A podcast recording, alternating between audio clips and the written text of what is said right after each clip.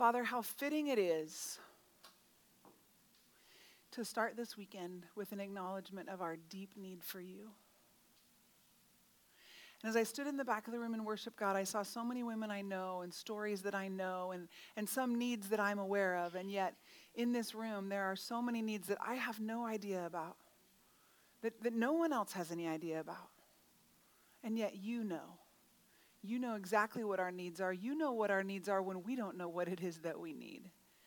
And so, for each woman here, I pray the blessing of your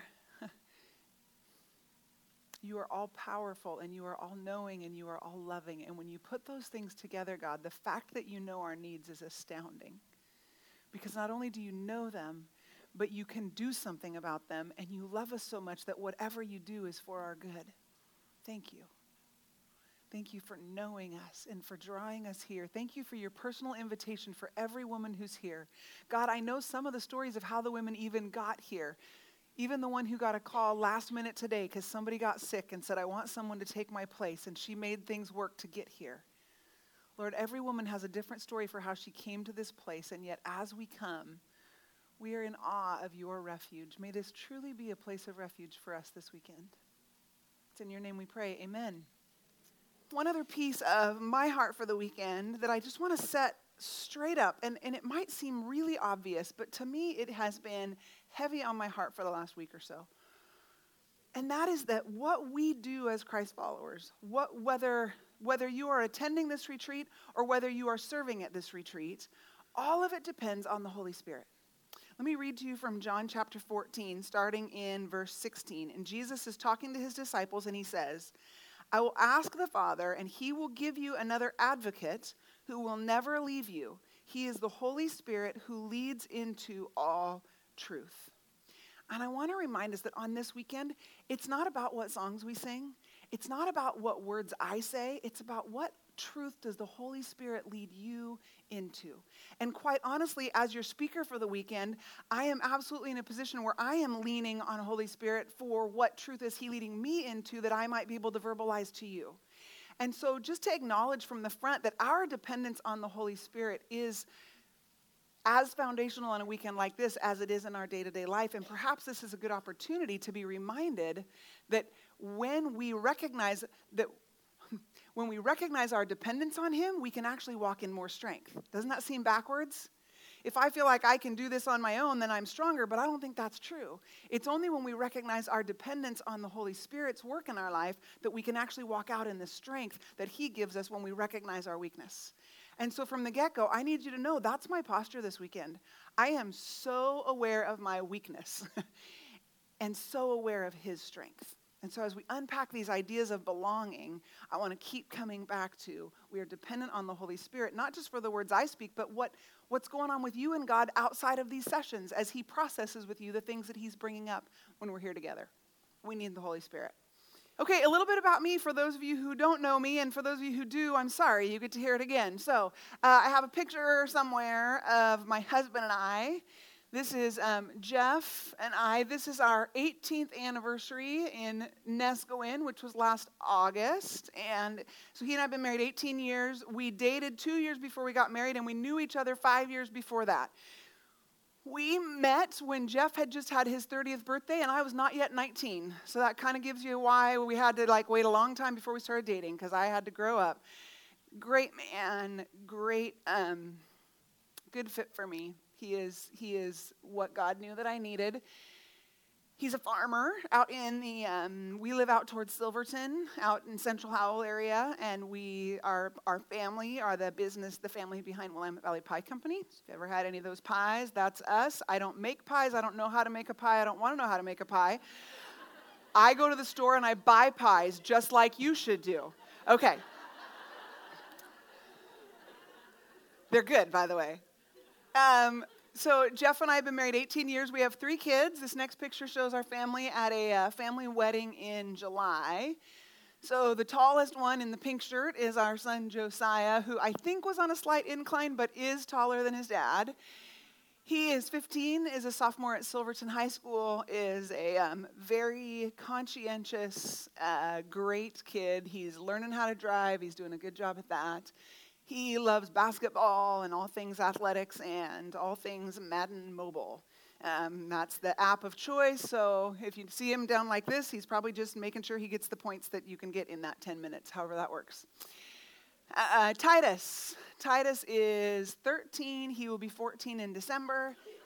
He is my, um, they're all kind, but Titus has a very kind heart he, um, he, at school they go to this tiny little school out in the silver falls school district that has kindergarten through eighth grade. Did you just hear that? No great big huge middle school. Kindergarten through eighth grade with about 80 students. So there's about 28 29 kids per class. And he has for years they all do recess together. He's in eighth grade. He still gets three recesses a day. I tell you what shh, don't tell anybody else a secret but if you want a school come on out to Pratum. Uh, he plays with the little kids and he plays so well with the little kids. He's so good with little kids. And I've had moms telling me, because he'll graduate this year, he said, I don't ever want him to leave. He's such a great kid to have here at Pratum. I'm like, I'm pretty sure he doesn't agree with that, but I'm glad you think so. He is also a funny dynamic with my kind boy. Uh, he's my warrior child all things knives and swords and medieval weaponry, and he loves to draw and to draw medieval weaponry. And I just keep praying that God will give Jeff and I wisdom on how to point that warrior child in the right direction, because the kingdom of God needs warriors, maybe not with medieval swords. Um, but he's, he's got a calling on his life. And then there's my Abigail. Abigail is 10. She turned 10 in September.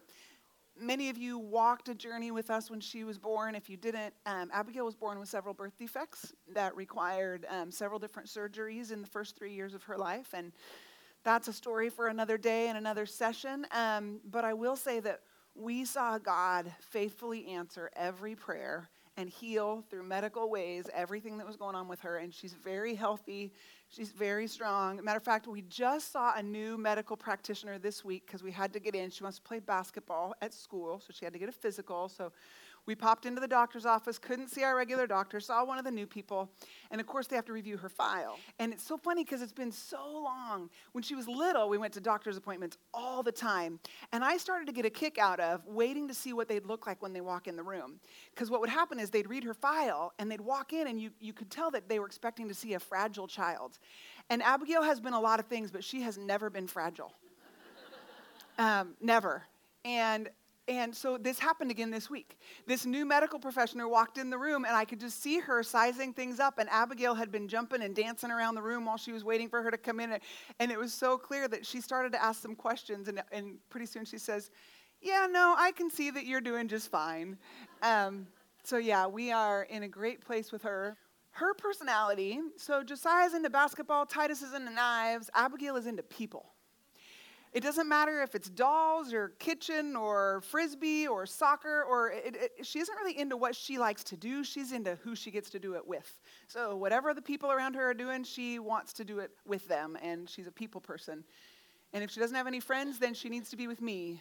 And uh, I have learned to really embrace, especially with, see how tall and big the kid on that side is? I am so very aware of how soon I don't get to have him with me 24 7.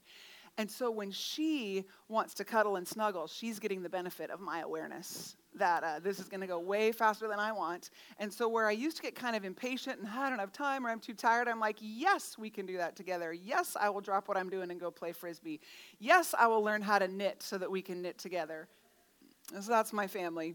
I've been a pastor at Salem Alliance Church for five years now, and prior to that, I was a stay at home mom for 11 years.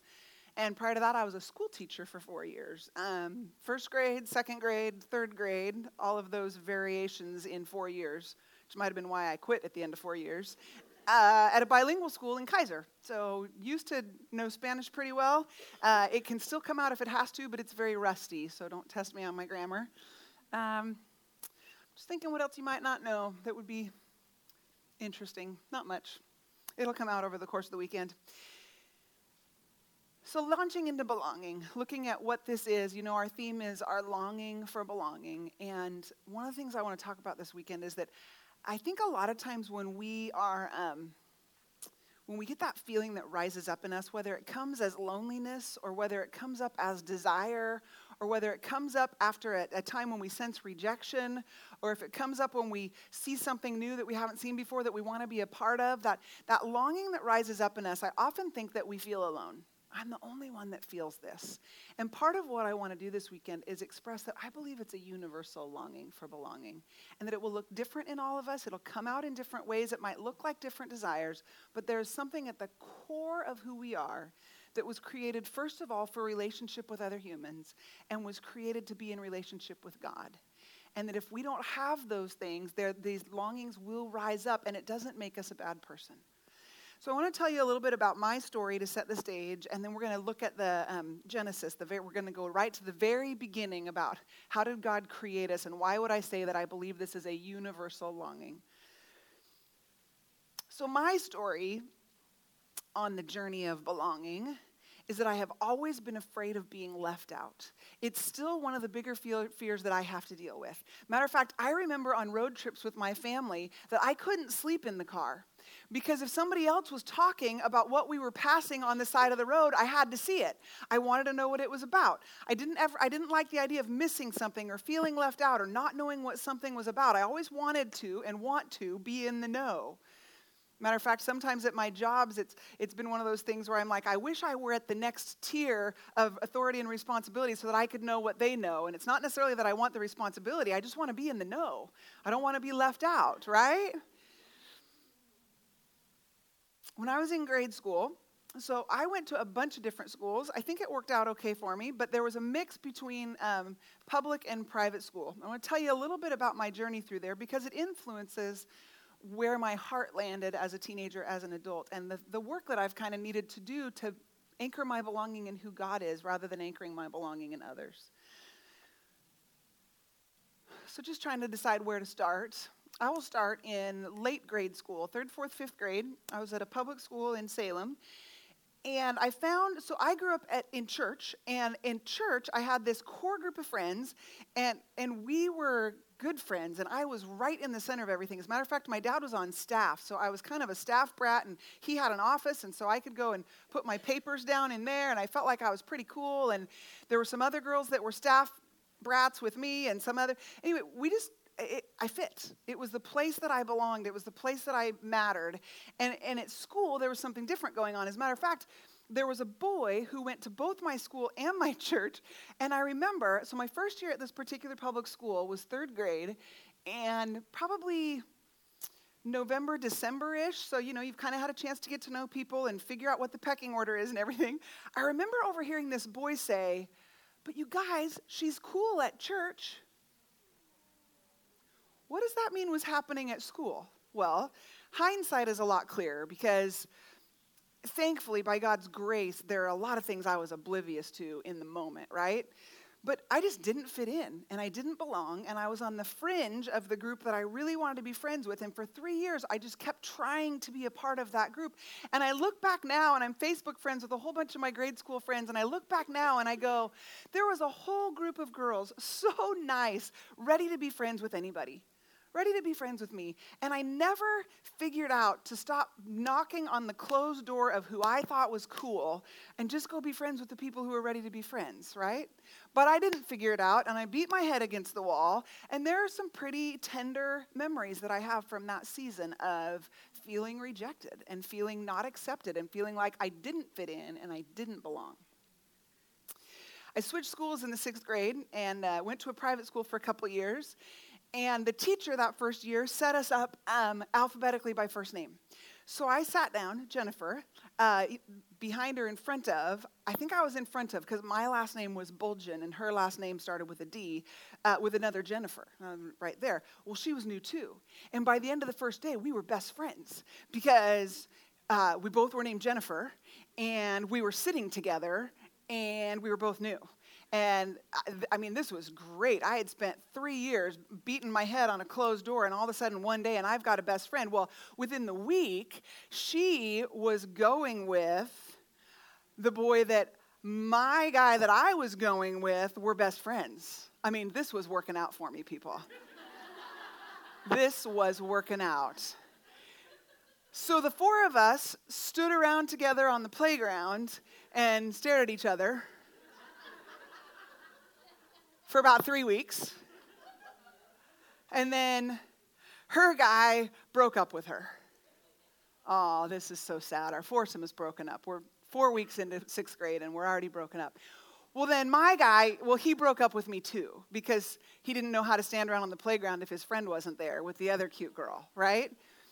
And then a few weeks later, she came to me and said, uh, Jennifer, I thought you would be the person to hang out with to be cool here, but I see that's not true. So I'm going to go make some other friends. Well, see, it didn't really work out very well, did it?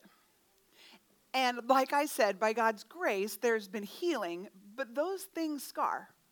And those things remain, and they stay a long time. And what it did for me was, it made me believe that there was something intrinsically wrong with me that I was blind to. And if you're blind to something that's intrinsically wrong with you, then you don't know what it is you're doing wrong. And so you just have to get really good at reading other people and not putting anything out there until you figure out if it's the thing that they want to see, because you don't know what it is that you put out there that turned people off, right? And so there's this journey of figuring out how to belong by pretending to be what everybody else wants you to be, and it's only guesswork. You're just guessing at what you think everybody else wants you to be.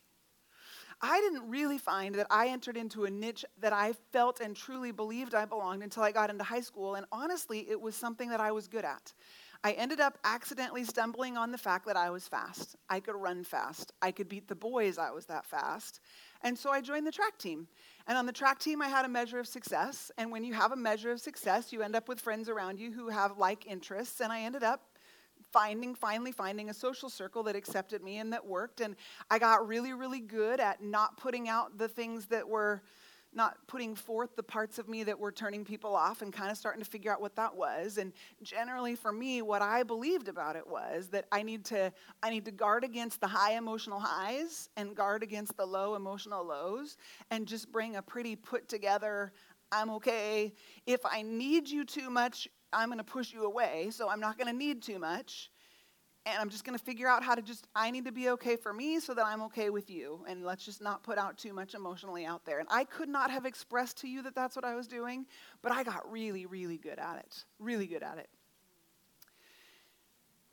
There's, there, there was this sense that, that was growing in me, even though, you know, when I graduated from high school, I, I would have said, belonging? Of course I belong confidence? Yeah i've got confidence. I, I got a whole bunch of awards and you know if our school had done the most likely to succeed or most likely to be a pastor i, I, I don't know what it would have been but but i found that place that worked and yet inside i knew that i needed people too much. I felt like I had this longing to belong with people, and what was wrong with me that it was insatiable. What was wrong with me that it felt so strong? What was wrong with me that I needed people so much? Shouldn't I just need Jesus? But by then, I'd been a Christian, uh, I'd been in the church my entire life.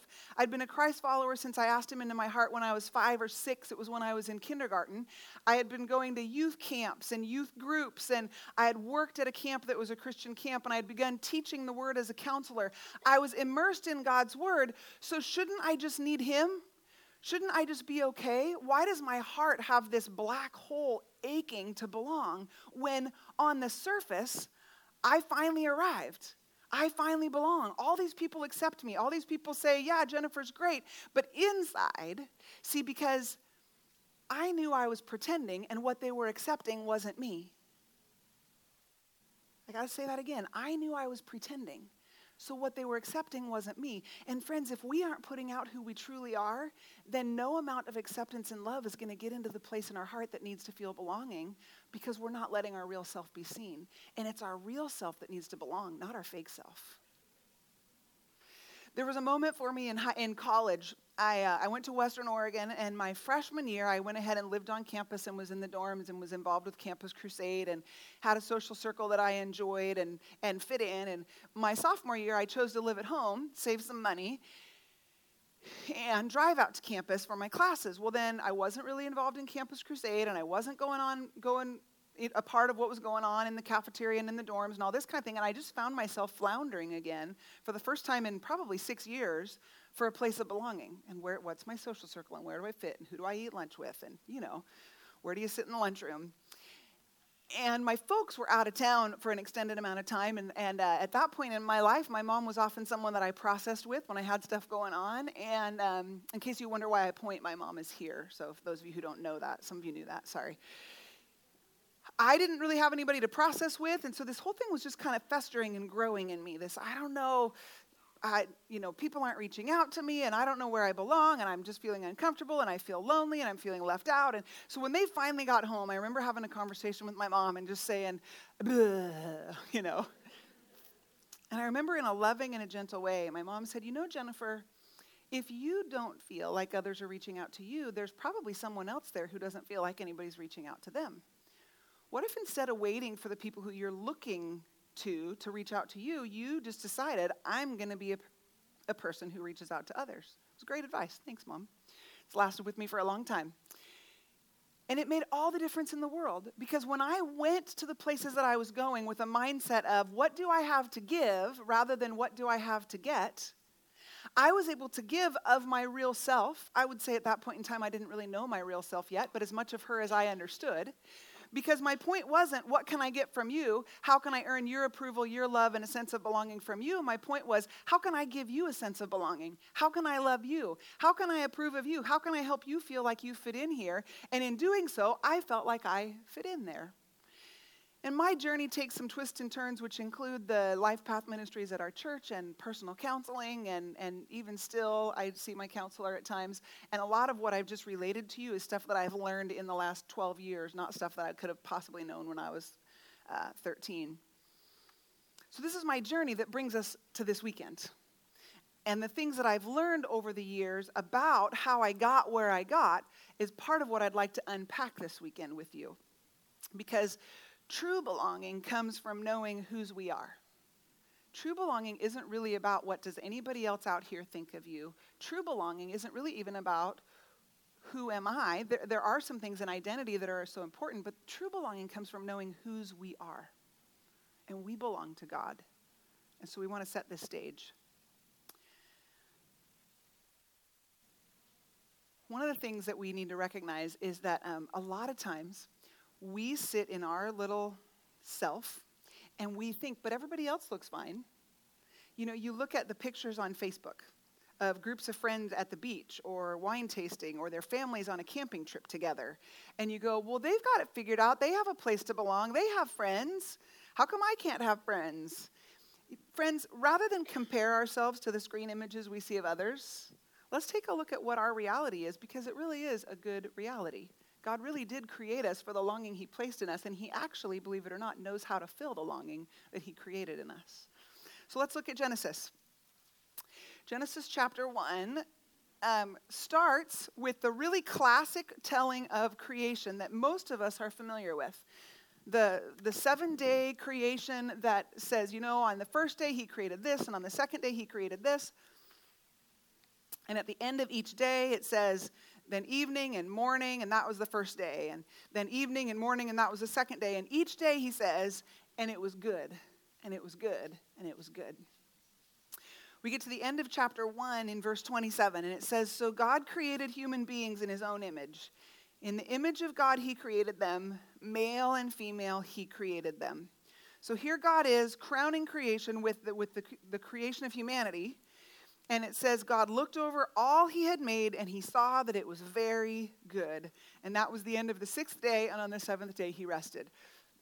We find as we get into chapter two of Genesis that the same thing is now again being described just from a different perspective with some different um, emphasis. So I want to start reading to us in verse 7 of chapter 2 says then the lord god formed the man from the dust of the ground he breathed the breath of life into the man's nostrils and the man became a living person then the lord god planted a garden in eden in the east and there he placed the man he had made the lord god made all sorts of trees grow up from the ground trees that were beautiful and produced delicious fruit in the middle of the garden, he placed the tree of life and the tree of the knowledge of good and evil. It goes on to talk about a river that flows out. I'm skipping down to verse 15. Then the Lord God placed the man in the Garden of Eden to tend and watch over it. But the Lord God warned him, You may freely eat the fruit of every tree in the garden, except the tree of the knowledge of good and evil. If you eat its fruit, you, will sure, you are sure to die. Can I just pause and say two things about this tree? The first one is, I wish I did not have the knowledge of good and evil. I wish that somehow we had been able to obey and follow God's original plan was that He would carry the weight of all the knowledge of good and evil, and we would get to live the life He created us for without having to know the depths of the evil that is in this world. It is a painful and a weighty thing to bear, and I so love the fact that God tried to protect us from that. That was, that was, that was His key. And yet, God Himself put a bad choice in the garden. Have you ever thought about that? God put the tree in the garden that was a bad choice. Why did he even put it there? And you guys, I don't have a full answer to that, but let me tell you one of the things that I think. God created us to be in loving relationship with him. And yet it's not love if it's the only option. That's just obligation. That's slavery. We have to have the choice to love God in order to truly be in a loving relationship with Him. And in order to have the choice to love God, we have to have the freedom to have the choice not to love God. And in our own lives, and in the lives of people that we know, and in the lives of the world around us, we see people every day making the choice not to love God, not to follow God, not to trust God. That's a choice that God gave. That's a choice that He gave because He wanted the choice that we make to turn to Him to mean something. He didn't want robots, he wanted friends. And he calls you and I friend. And so this choice is in the garden, this tree of the knowledge of good and evil. And it goes on in verse 18 to say, Then the Lord God said, It is not good for the man to be alone. I will make a helper who is just right for him. So the Lord God formed from the ground all the wild animals and all the birds of the sky, and he brought them to the man to see what he would call them, and the man chose a name for each one. He gave names to all the livestock, all the birds of the sky, and all the wild animals, but still there was no helper just right for him. There was no helper just right for him. And if you have ever read any of John and Stasi Eldredge or looked into this, this word helper is not like, well, it's not like the comedy routine that Tim Hawkins does that says, your little helper in the car. Have any of you heard the helper in the car? If you haven't sometime, YouTube, Tim Hawkins, helper in the car. We, we cry when we, when we watch this thing. But it's this idea of this little helper. And this idea of helper is actually a word that is used for God over and over and over again. When it says God is our help, it's that kind of help that he is looking for for Adam. That he is looking for a person who can stand strong with Adam and be with Adam, not be a little helper who follows along behind and who we've got to get our mind set on what God meant when He created woman to be a helper for man. It, he was creating strength and he was creating something that would be a partner, not creating something that would be a little helper along the way. So the Lord God caused the man to fall into a deep sleep. While the man slept, the Lord God took out one of the man's ribs and closed up the opening.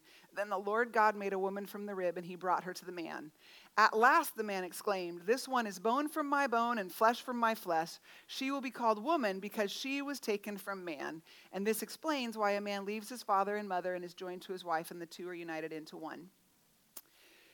Uh, final verse Now the man and his wife were both naked, but they felt no shame, which comes into play a little later in the story years ago i was working at a camp and i was we were t- teaching genesis that week to the kids. And when i some of you heard me say this before i i got to the part about this and i was probably with a group of like eight year olds right?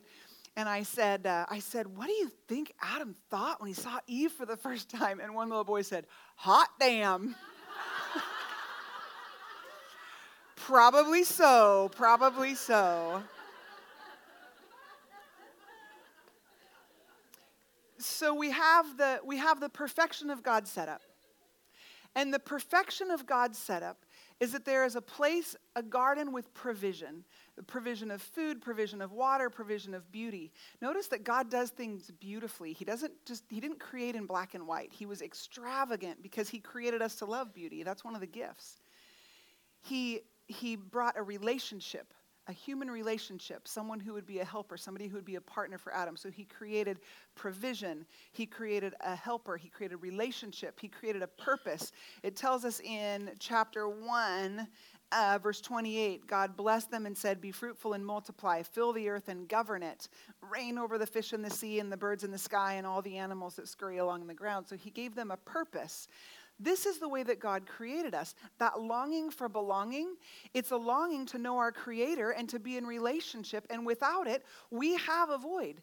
There is a hole in our hearts. And that's why we have these moments when we feel lonely or when we feel needy or when we feel like we just got left out. It's why rejection hurts so bad. It's why betrayal hurts so bad because God created us to be in relationship. But you and I both know, wouldn't we love just the first two chapters and okay, end of story, aren't we good? But chapter 3 brings in the reality of where we live. The serpent was the shrewdest of all the wild animals the Lord God had made. One day he asked the woman, Did God really say you must not eat the fruit from any of the trees in the garden? Okay, let's notice number one. The first thing the enemy did was twist God's words. And that is the first thing he still does with us today, is twist God's words. Did God really say you must not eat the fruit from any tree of the garden? Verse 2 Of course we may eat fruit from the trees in the garden, the woman replied. First mistake, engaging with the enemy. He's a deceiver. He's been a deceiver since the beginning. Just don't get into arguments with him. It, it, it does never work out well, as we're about to see. It's only the fruit from the tree in the middle of the garden that we are not allowed to eat. God said, You must not eat it or even touch it. If you do, you will die. Point number three according to what we can see in Scripture, Eve just added something to what God said. God, at least what they recorded for us, God didn't say, don't touch the tree. God said, don't eat the tree. Eve says, you must not eat it or even touch it. So either God said something to them that wasn't recorded, or she added to what God had told them about the tree, which don't we still do that today? We kind of take God's God's direction and then we, and we add to it and we say, okay, but yeah, this is important too. I mean, this is what the Pharisees did. The Pharisees had the law and the prophets, but they had added hundreds of rules on top of that, which was their interpretation of how you do the things that the Bible said to do. And as you know, Jesus took a lot of issue with a lot of the extra rules that the Pharisees had given. So as we keep reading, the serpent says, You won't die, the serpent replied to the women. God knows that your eyes will be opened as soon as you eat it, and you will be like God, knowing both good and evil. So here's the first thing. First thing was the enemy twists God's word. The second thing was Eve took it upon herself to argue with him, and it doesn't ever work out well. Third thing was let's not add things to what God tells us. And fourth, the devil was inviting her to question God's goodness. And that's really where we get the, to the core of it for me. God knows that your eyes will be opened as soon as you eat it. That's true. God knew that her eyes would be opened as soon as she ate it. And you will be like God, inasmuch as knowing good and evil, that was true too. Knowing both good and evil.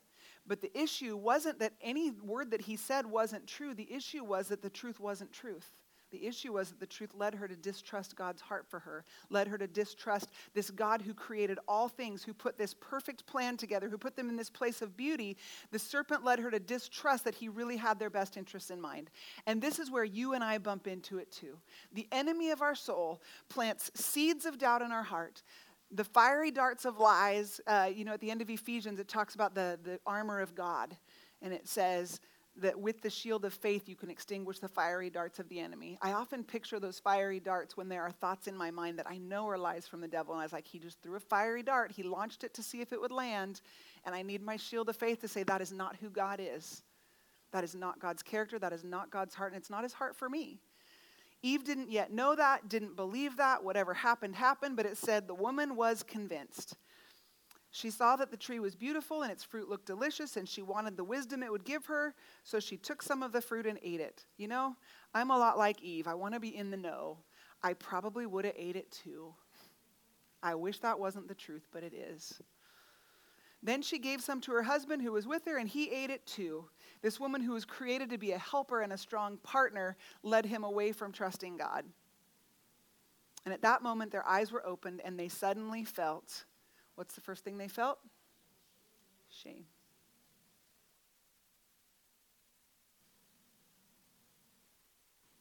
Shame is perhaps one of the strongest things that keeps us from knowing a sense of belonging.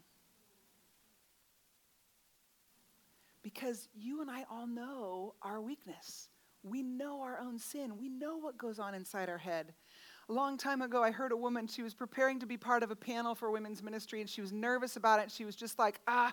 And she said to her husband, I just don't know if I should even be on this panel. I mean, the other women that I am with, they are so much better than I am. And he said, Oh, no. He says, You're comparing your insides with their outsides. You're comparing their insides with your outsides. See, we look around and all we see is everybody else's outsides, but we see our insides. They felt shame at their nakedness, so they sewed fig leaves together to cover themselves. We feel shame at what could be exposed, and so we sew fig leaves to try to hide the things that we think we need to be ashamed of. But what we're going to find as we go through the weekend is that our identity in Christ and God's heart for us is such that He doesn't want us to stay slaves to shame. He has redeemed us from that shame, and I'm going to, and I'm going to get ahead, so I'm going to stop right there, but come back tomorrow morning. Because this is where we end up. We end up then with the curses. God's going to cause hostility between uh, you and the woman. That's the snake and the woman, and between her offspring. God's going to cause the man to have to work through weeds and thorns, and his toil is going to be hard. And the wife is going to, you desire to control your husband, but he will rule over you.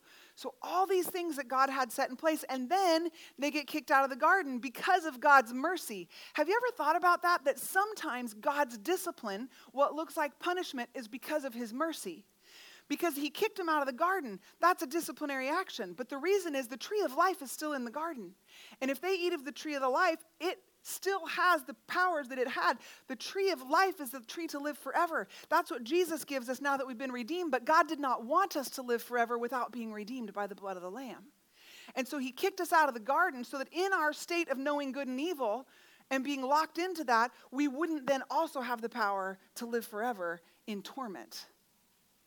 So his, his discipline was out of his mercy, but in that, where they used to walk with God in the cool of the evening in the garden, they no longer have their one on one relationship with Jesus, with God the Father. They no longer have their relationship with each other unmarred, and now they have shame. And this is where we find ourselves. And this is why I'm willing to say this is a universal longing for belonging because it's what God created in us, it's what was destroyed in the garden, and it's what was restored at the cross.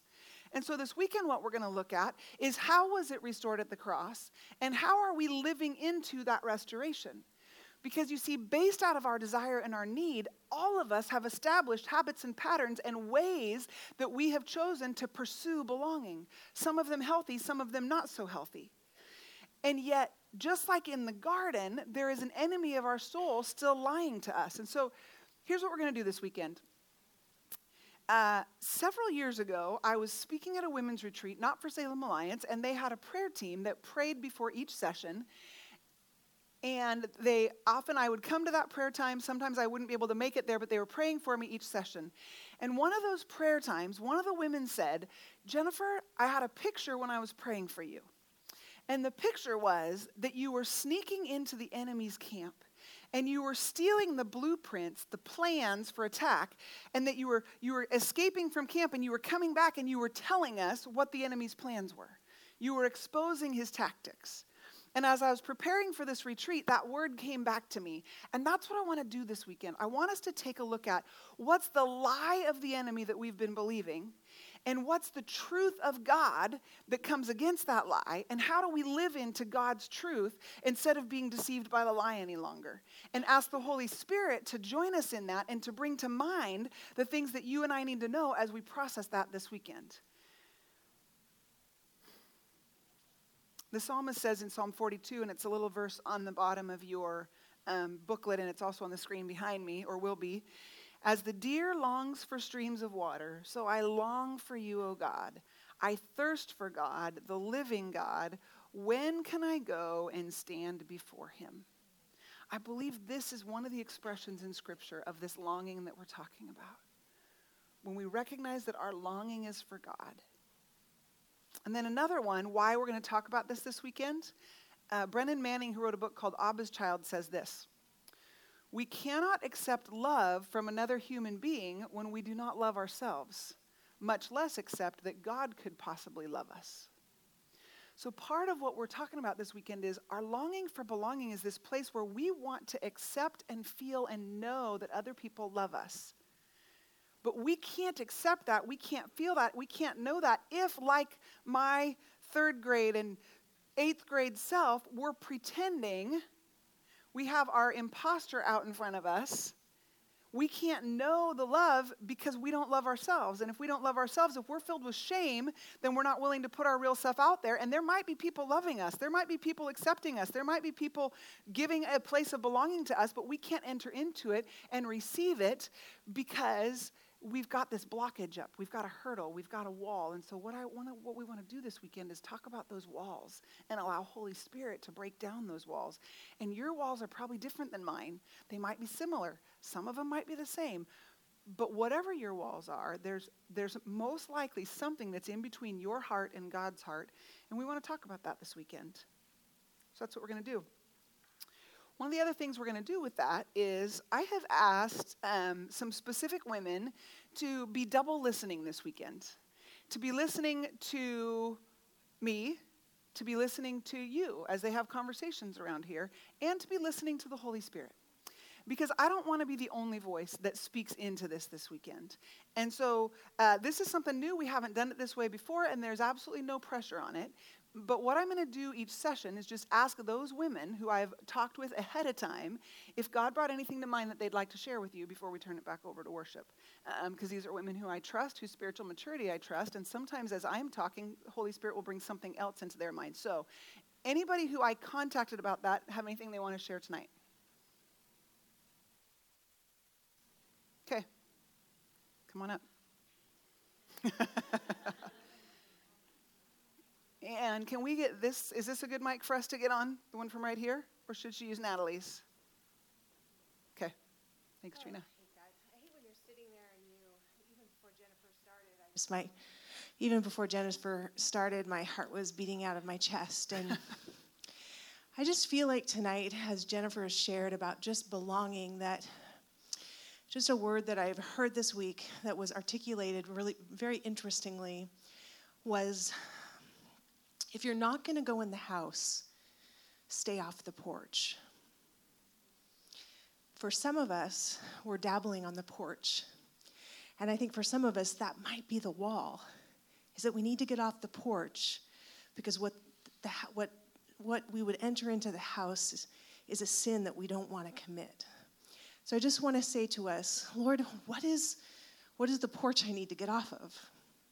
So I just want to pray that over you guys right now. Yeah. Holy Spirit, I just thank you so much that you, like Jennifer said, you love us so much that you know what we're dabbling in. You know the porch that we're upon right now, and that the door that's easily opened if we would just walk through it.